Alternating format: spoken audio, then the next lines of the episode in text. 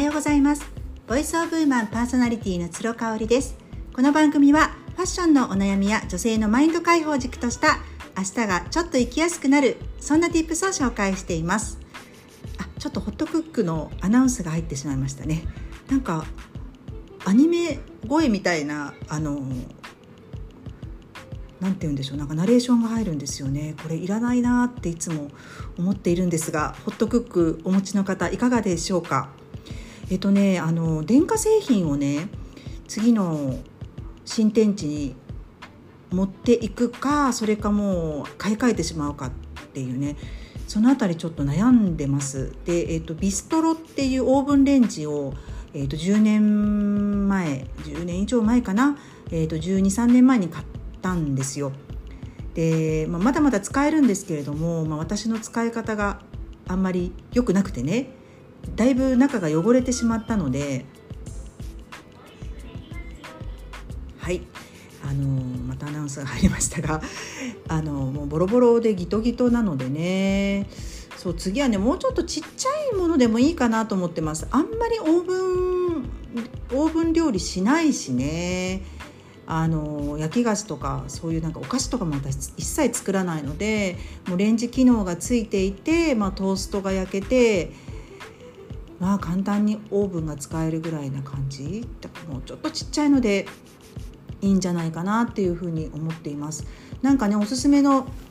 オーブンレンジ小ぶりなもので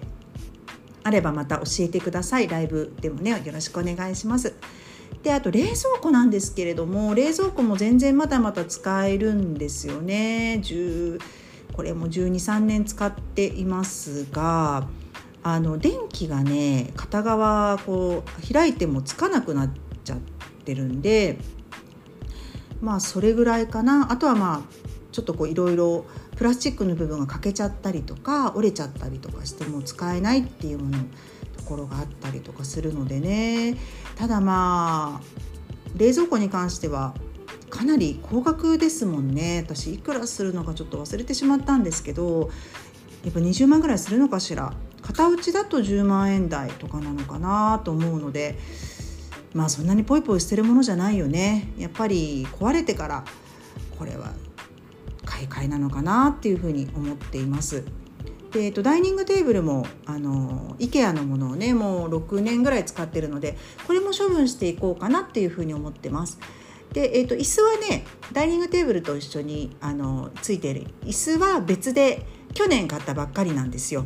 なので、えっと、これは持っていきます。そうなんかねチェスナッツ色なんですよね今のダイニングテーブルが。それがねあのうちのピロちゃん猫のピロちゃんとかなりね同化しちゃうんですよね。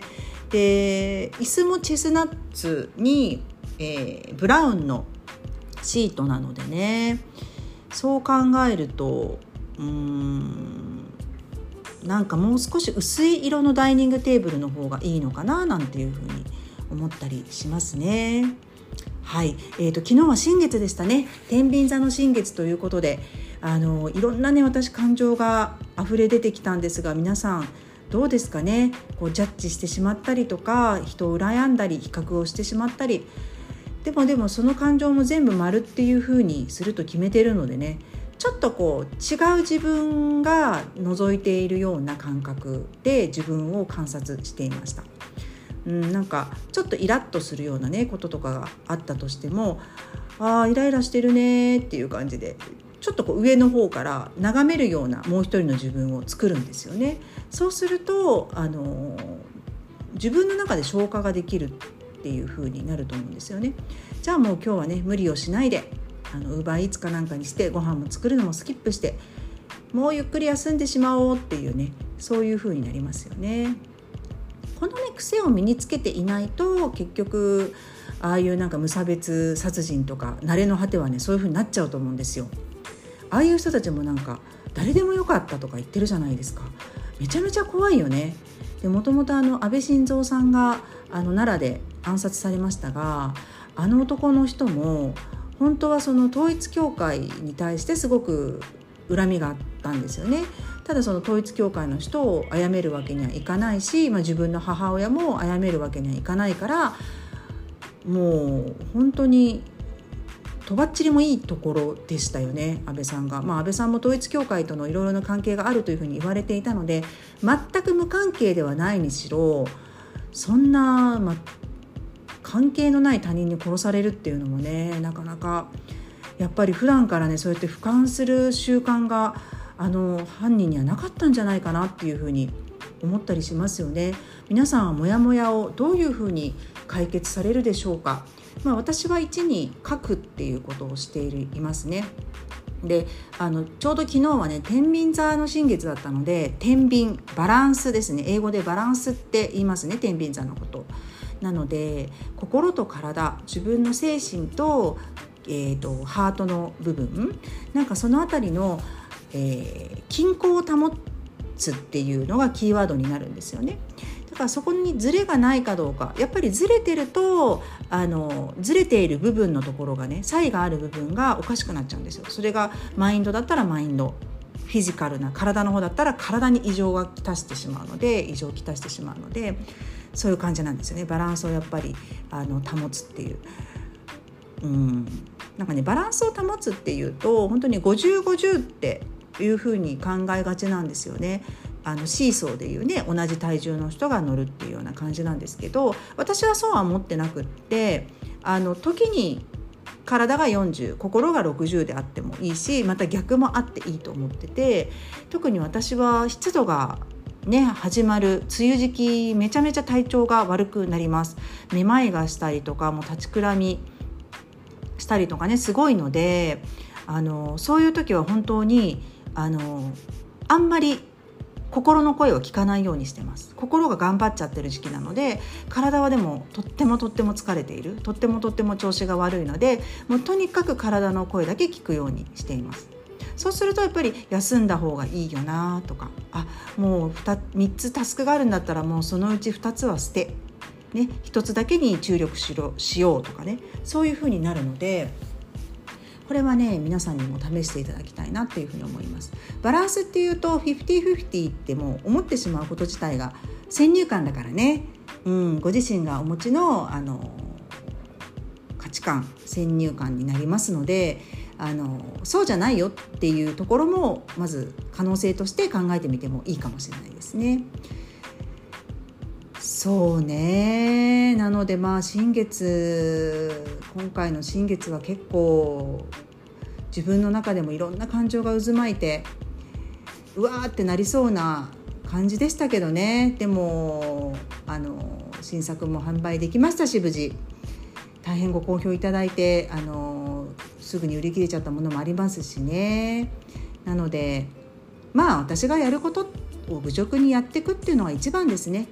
あのネガティブな感情が出てきた時はブレるんですよ。こうなんかゴーカートとかで右に左にハンドルが取られてしまうような感覚。分かりますよね、うん、あんな感じ。でも一時すれば時が過ぎればそれって収まるのでハンドルをまっすぐ戻していつものようになだらかにこうドライブすればいいっていう話かなと思っています。なのでこう無理やり嵐を鎮めようとしないで嵐が過ぎ去るのをじっと待ってでそこからまた大きくジャンプしていくっていうことも私結構ね経験してきてるのでこの辺りもなんだろうねやっぱりもう年を取ってくると老化とか、ね、エイジングとか嫌なこともありますけどそういう意味ではねあの経験値がすごい自分を助けてくれるなっていうふうに思ってくれてる思っているのであのぜひねあのイライラを結構人に当たってしまうとかあとは自分自分を責めてしまうとかっていう方はあのもう一人のねこうちょっと上から見てくれる名前つけてもいいと思うんですよ。うん私ねあの香りっていう名前なんですけど父親にあの「お前がもしちっちゃい時ねお前がもし英語圏に行ったらキャロリーヌって呼ばれるだろうな」って言われたんですね。え？って感じなんですけどあの香りっていうのがおそらく発音しにくいからキャロリーヌだって言われたんですよ。でうち姉が直子って言うんですけど直子がねやっぱり発音がアメリカ留学の時にホストファミリーとかねクラスメートができなくてあのココって呼ばれてたんですよ。XOXO でココって呼ばれてたのね。全然違うじゃんって感じなんですけど、まあ、発音できないからキャロリーヌかみたいな。だキャロリーヌでもいいと思います。私のもう一人の俯瞰してくれるキャロリーヌがあのそっかそっかっていう感じでちょっと冷静な目で見ているんだな自分をっていうふうに思うとあのとっても楽になると思うし対外的なあの事象のせいにしないかなっていう。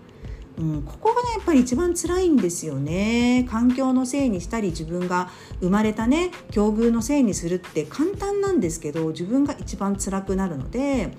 あの私でいうキャロリーヌをぜひ皆さんも作ってアバターだね要はねもう一人自分をちょっとハイヤーから見てハイヤーセルフって言いますけどねハイヤーから見下ろしてくれるあのアバターを作るっていう感じかなって思います。今日も最後まで聞いていただいてありがとうございました。それではまた明日。